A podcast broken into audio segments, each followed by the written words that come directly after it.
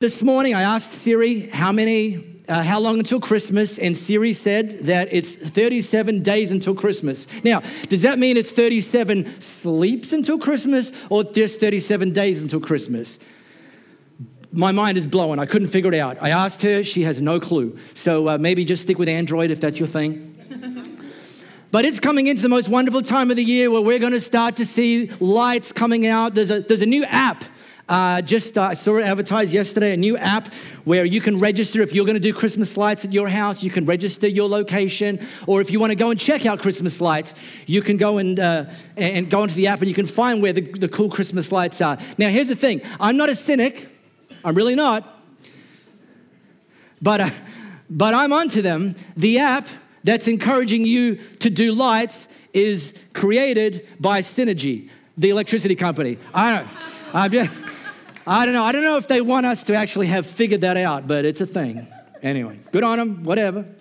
They're not just here to make us happy, they're not bacon, they are here to make money. We're going to see decorations. Santa's going to mysteriously pop up in various shopping centers simultaneously around the metro area. We're going to be looking at giving gifts, receiving gifts, shopping for gifts. We're going to even be playing Christmas carols. Now, here's a quick, just a quick quiz. How many, how many of you only listen to Christmas carols in the lead up to Christmas? How many of you indulge all year round? Okay, all right, okay, okay. That's actually more than I expected. I, I ain't, uh, uh, full disclosure. One thing I'm especially looking forward to, and I want, want to Im- impress this in your brain, is uh, Christmas with Elevate. Uh, this year, Christmas is on a Tuesday. Stay with me, stay with me. Which means Christmas Eve is on a Monday, which means that Sunday is the 23rd of December, okay?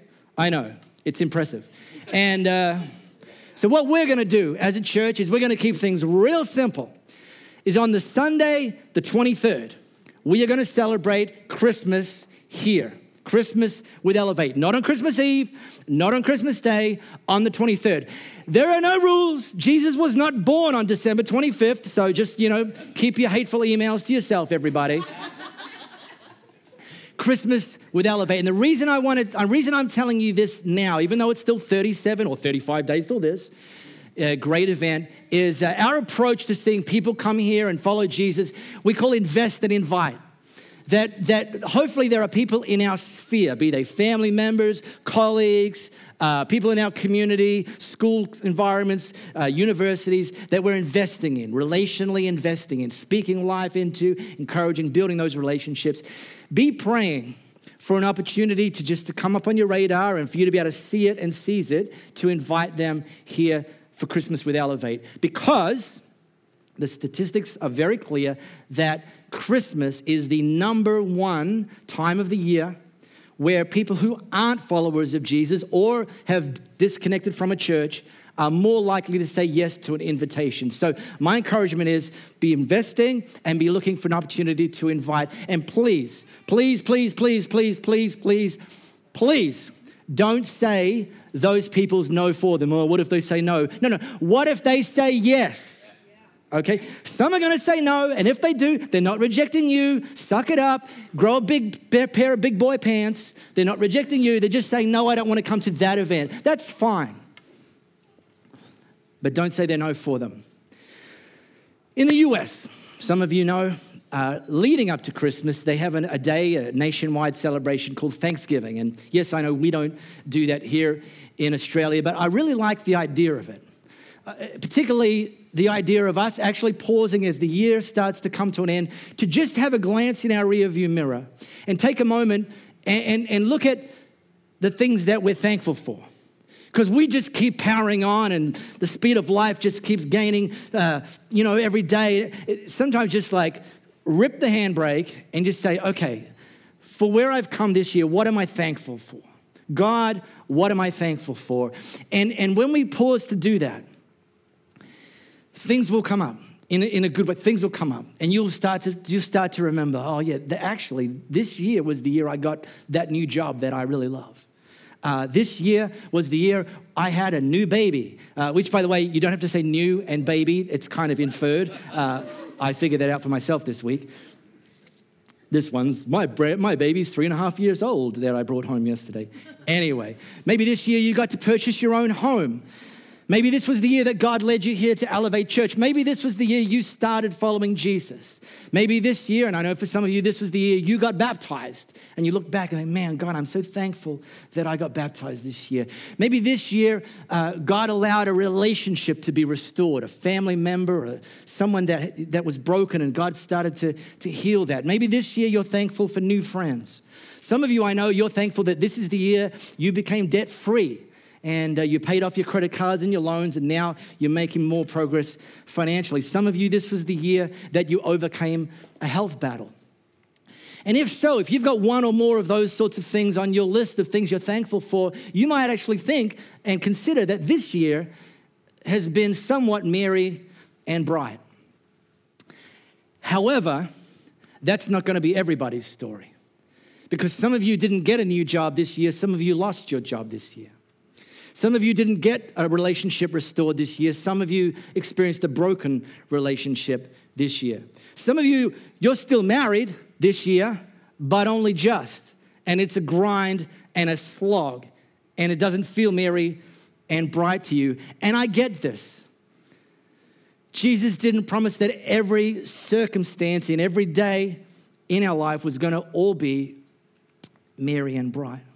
And then we're coming into this Christmas season, which can add a whole nother list and layer of pressures and stress and expectations and obligations. I'm really selling it, aren't I? And uh, wow, can't wait. The most wonderful, and that's the reality. We, we, we, we, on top of everything we've already got, we start layering on relational expectations around Christmas, calendar obligations around Christmas that then can leave us physically and emotionally exhausted. And then there's the big one 21st century Western Christmas, financial pressures. Those of you that uh, have uh, connected here in the last 12 months, you've yet to experience my annual words of wisdom when it comes to finances and Christmas. So here it goes. Every year leading up to Christmas, I say things like this Please be generous this Christmas, be big hearted this Christmas. Speak life and show love to those that you love. And yet, do not confuse generosity with stupidity. You have X amount of dollars. Yeah, the bank will throw some more at you, but it's not yours, it's theirs. And they're going to expect you to pay it back, plus a bit of interest, in some cases, a lot of interest. Wallet wizards are not the fix. Use wisdom in what your generosity looks like. There was a season of uh, Louise and my marriage where we had very little disposable income to buy gifts. So we would give each other vouchers a voucher for a complimentary 30 minute massage. Man, that still scored a lot of points if you're thinking, like, what? No, that's got, guys, listen carefully. But do not confuse generosity with stupidity. Exercise wisdom leading up to Christmas. In contrast to what can become pressures, there's an amazing declaration made about what was ultimately the first Christmas. At the time of Jesus' birth, there was a lot of moving parts. And one of those moving parts is there was a, some shepherds out doing shepherdy things. And an angel appeared to those shepherds, and, and, and here's what happened. Luke recorded this. Suddenly, God's angel stood among the shepherds, and God's glory blazed around them, and they were terrified, which is fair enough. The angel said, Don't be afraid. I'm actually here to announce a great and joyful event that is meant for everybody worldwide. A Savior has just been born in David's town, a Savior who is Messiah and Master. This, this is the first Christmas. This is the thing that kick-started it all. And the thing, one of the things that contrasts between this joyful event and what we can experience is Christmas for us so often is very much built on shifting sand.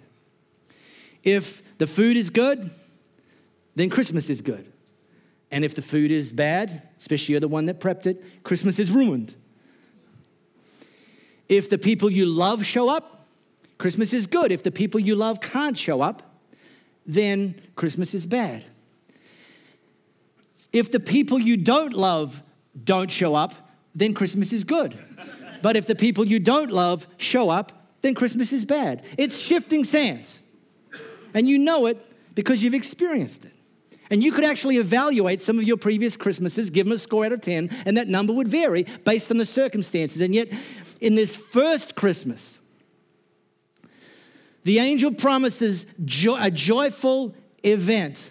And ultimately, by the way, he wasn't promising that this was just a joyful event. It was actually a promise that you and I could experience true and pure and unending joy in our lives. And I want to actually show you how that works. If you've got our Elevate app, you can tap the Bible tile. It's going to take you to something that John wrote. And this slice of uh, John's writings that I'm going to airdrop us into actually isn't around the birth of Jesus. It's actually recorded about something that happened where Jesus only had 24 hours left on this planet. He was in his last 24 hour, last day on this planet. And think about this when you know, and Jesus knew, when you know you've got one more day to live, then you're going to choose your last words very carefully. I've got 24 hours to get the last slice of my message across. These are going to be among my famous last words. He's not just going to be reading the McDonald's menu, he's going to be thinking about stuff that really, really, really matters. And this is some of what he recorded. Now, by the way, I, the, the, the, slice that I'm going to drop us into of John's writing, I actually taught a series on that uh, two years ago called The Power of Same. And uh, I strongly recommend. We actually taught it in January. It was kind of like one of those start the year off with the right kind of perspective. I would encourage you. It's four messages to uh, get go back through your podcast uh, feed or our app and have a listen to that. This is actually around the same slice of John's recordings, but uh, unpacked a lot more. But let me just drop us into one slice. In verse 11, and if you've got our app, you'll have to scroll. John records something that Jesus said. Jesus said, I've told you these things for a purpose, that my joy might be your joy, and your joy wholly mature. This is exciting. This is exciting. That, that, that the joy that Jesus has, that's unchanging, unending, that actually, that exact same joy, not a copy, not a, not a substandard version, not a, not a shrunk wrapped version, but the same joy that Jesus has would actually become our joy. And in fact, by the way, this thing, joy, wholly mature, another version of John's writing says that actually Jesus' joy in our life might actually overflow. And I read that and I think, man, you know, some days I just settle for 60% full. Like, given this that I'm dealing with today, just give me 60% joy because I'm running at about 20%. And yet Jesus says that he wants to give us the same joy that he has, which is unchanging and never ending. And not just give it to us, but actually have it overflowing in our lives. That's a big, exciting promise right there. Now, Jesus' love is unconditional, but his promises are not. What? Listen again. Jesus' love is unconditional, but his promises are not. His promises almost always have a trigger. They are freely available, but they're often conditional. There's something that he actually asks of us that triggers the release of that promise. And I buried the lead on this very intentionally. The trigger is in the same sentence as the promise. These things. I've told you these things. If you do these things, then you can experience my joy and overflowing. These things, doesn't that get you intrigued? Doesn't that get you thinking, I wonder what these things might be? Well, you can just scroll back up because John wrote down what these things are. And Jesus says, if you do these things, then the outcome, what they'll produce, what these things will produce, is overflowing joy. So, without any further ado, let me introduce you to these things. Verse 1 Jesus, quote, I am the real vine, and my Father is the farmer. You have to get a visual on this, okay? We're not sitting in a vineyard here, but get a visual. I am the real vine, and my Father is the farmer. I am the vine, and you are the branches. See how this is three characters, three players in this scenario the farmer, God, the vine, Jesus, and the branches, us. About a month ago, uh, Mercy, one of our beautiful uh, uh, women here from Elevate, uh, she gave birth to their new son, and her husband, he currently works in Qatar and uh, looking to get a job here, but currently employed in Qatar. But he came over, as you'd expect, for the um, birth of their son. Here he is here. If you haven't uh, yet met him, that's him there. Uh, just in case you're wondering, uh, Mercy didn't, in fact, marry LeBron James. Or did she?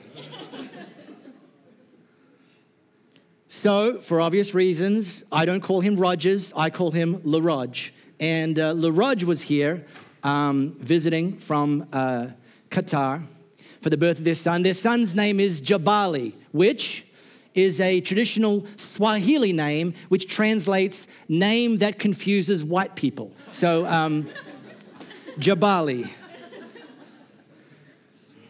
And I was talking with LaRodge, living he, him living in Qatar. I said, "Do you know what do you eat? Like what what what's you know what's the cuisine there? What do you eat?" And he says, "Oh, I, I, I like to cook, and I like to cook as best I can traditional Kenyan food.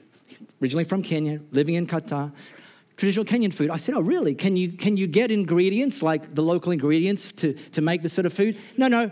Uh, I get them from Nairobi. And I'm like, Okay, really? Like, do you get them shipped over? No, no. Once a month, I take two suitcases, empty suitcases, and I fly to, to uh, Nairobi from Qatar. I fill up those two suitcases with traditional Kenyan staples. I get back on that plane that very same day and I fly back to Qatar. It's a five hour trip each way. He gets staff discount on the airline. He, he goes shopping for a day trip from Qatar to Nairobi. I'm like, I mean, I'm impressed, but I'm like, really? Like, yeah, yeah. I'm like, why? Can't you get any of those same things in, uh, in Qatar? He says, Actually, you can, but you can only get the GMO and the kind of poorly grown stuff. And so, because you get that, doesn't matter what you do to it, it's never going to taste as good as it does from the old country. So I do a monthly shopping trip to Nairobi. Okay, I get it. But what Rogers understands is that the fruit that's produced is 100% dependent on what it's attached to. And so he wants the best, the purest, the highest quality, the most authentic fruit. But in order to do that, he's got to source it from somewhere that that, that fruit is ultimately attached to the highest quality, the purest vine, the purest plant. And the mistake that too many of us make is that we attach ourselves to the wrong things and are then surprised why we don't get the best outcomes. We attach our joy or the source of our joy to our jobs. And so when our job's going well, we feel merry and bright. But when our job starts to not go so well, all of a sudden, the merry and bright switch gets dimmed down. We attach ourselves to relationships. And when those relationships are great, we're feeling merry and bright, joy levels are up. But when those relationships go south, which they can do, the merry and bright, the joy starts to erode. Joy, if it's attached to people and jobs and money and circumstances. Not that any of those things are inherently bad or evil, but when we attach ourselves to them, expecting them to be the provision and the source of unending, unchanging joy, we're going to be left disappointed and not experiencing that life, that overflowing joy that Jesus promised. So he says, okay, so here's the deal. I want to give you my joy. I want to give you the same joy that I've got. And actually, you experience it overflowing. But you need to do these things. And the first of these things is attach ourselves to Jesus, the vine, the source of the life, the source of the joy. And He never changes. But then things get a little weird. Jesus talks about how this whole kind of thing works, this uh, ecosystem in the vineyard that is our life. He cuts off every branch of me that doesn't bear grapes. And every branch that is grape bearing, the he prunes it back so it'll bear even more. And you're already pruned back by the message I've spoken. Now, this first sentence, he cuts off every branch that doesn't bear grapes. Some of you may have actually grown up with that idea of God. In fact, some of you may be those, some of you be, are sitting here today, and that's your image of God. That, that God, the way He treats people that don't measure up, is you're out. That's not the God we serve, and that's not the idea that Jesus is portraying here. Jesus is actually talking about people who have attached themselves to Him, that He'll start pruning pieces of us pieces that aren't contributing, pieces that are taking away. And I'm even aware that some of you, that might be jarring to you because your idea of God is that God is a giver. And yet Jesus is saying that, yeah, He gives. and at times, He also takes away. Snip, snip, snip. Now, people at Jesus' time, they would have understood this. We think blueberries are growing in the freezer section of Woolies, so we don't get this. So we need to kind of. Pruning is necessary. Pruning is part of the production process. And looking back this year, some of you, God did some pruning, only you didn't realize it was pruning. And God took some things away from you and you've felt ripped off. And God took some things away from you and you've been whinging ever since. People on the podcast who aren't from Australia, whinging, look it up. And you've been, oh, it's not fair, God, why me? And you've mistakenly translated God's pruning as God actually limiting you, God actually reducing you, and yet Jesus telling the audience he was telling, they would have understood that pruning is actually part of the process. In fact, pruning is actually preparation for greater production. There's going to be a whole lot of alliteration with a lot of P's in this message. So, those of you in the spitting zone, I'm just going to say sorry now. God takes away things that take you away. God takes away things that take you away from the life and the joy that He wants from you. You know, God will take some relationships away from you because they're taking you away from the life that He's got for you.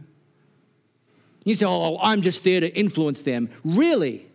You're there to influence them. So, why is it if you're there to influence them, that when you're around them, you become the worst version of yourself. Seems to me like it's not you influencing them, it's them influencing you. And you might need to say, God, I think you need to prune this because it's not taking me towards the life and the joy that you've got for me. And he says, righty ho, snip, snip, snip.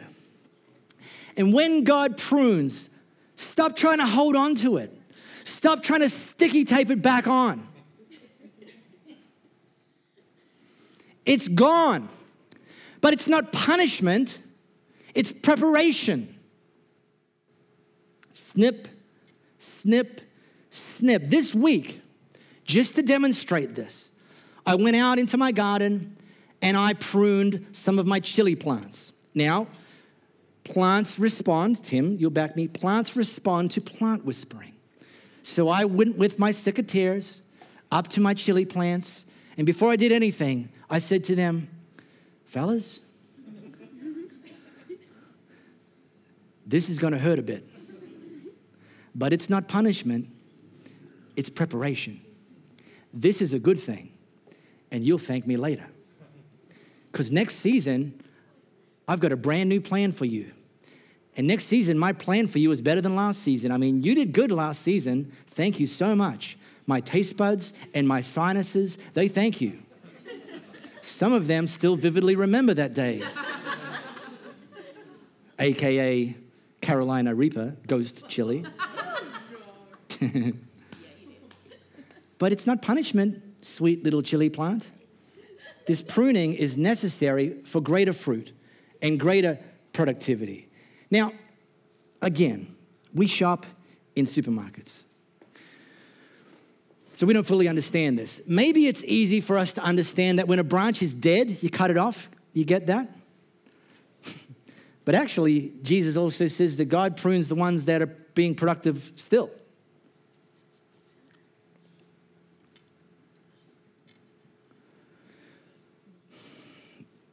because new seasons require new approaches.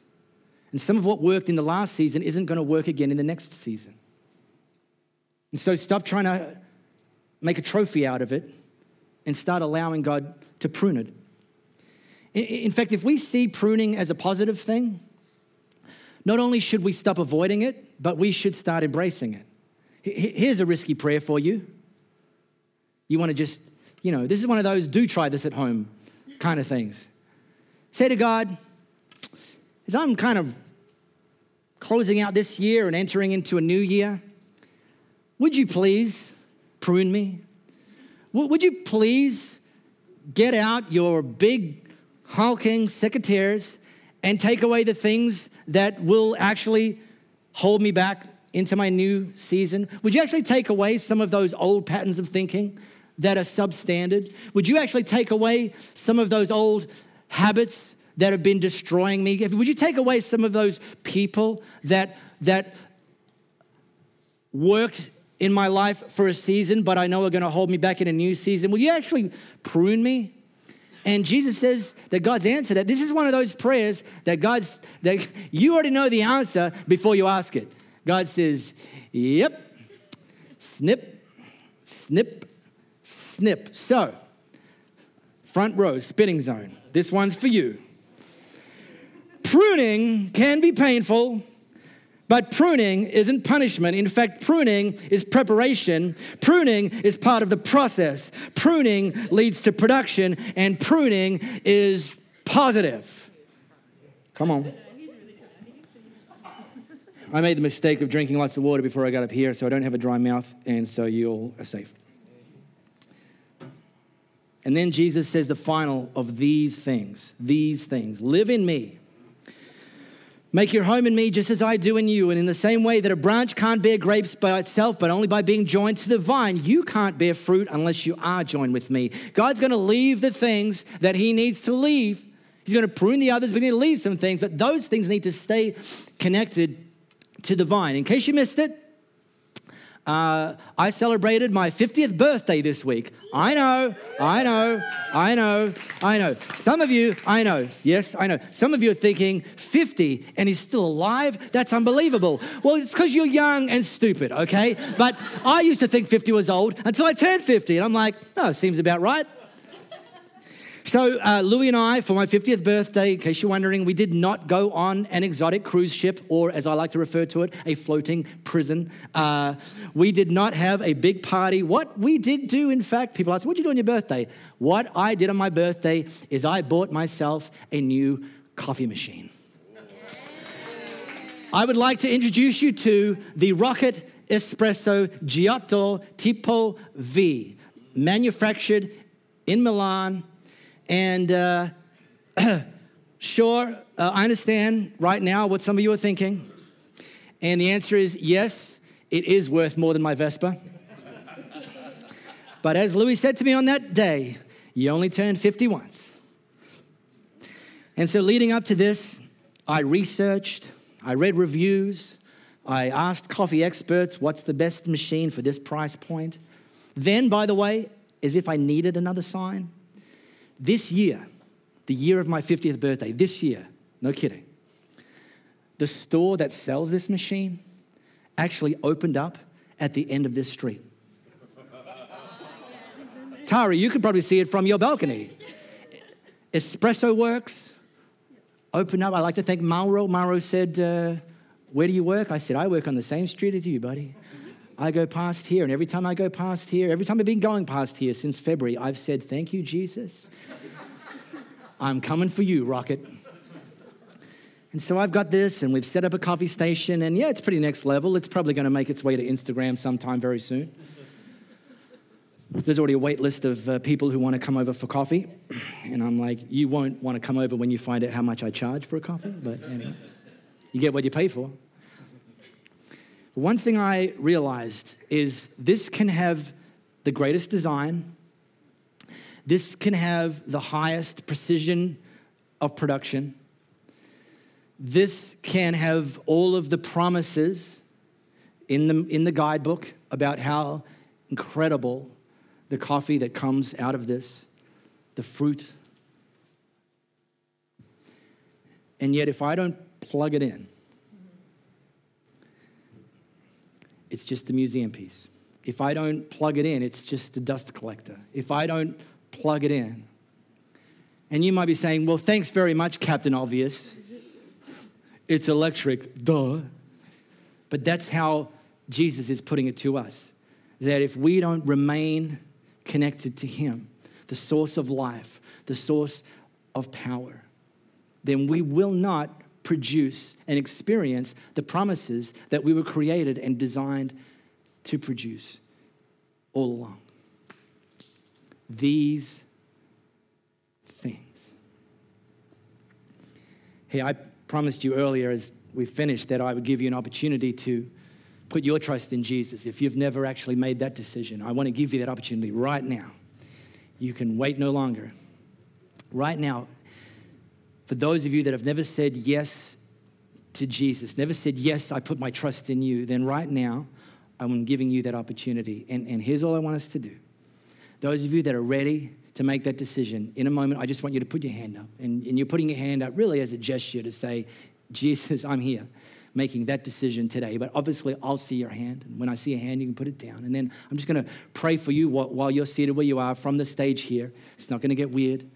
Um, but, I, but I don't, and our team do not want you to miss this opportunity. If you have never yet put your trust in Jesus, made a decision to follow him, then right now, how about you just put your hand up and you say, That's me today.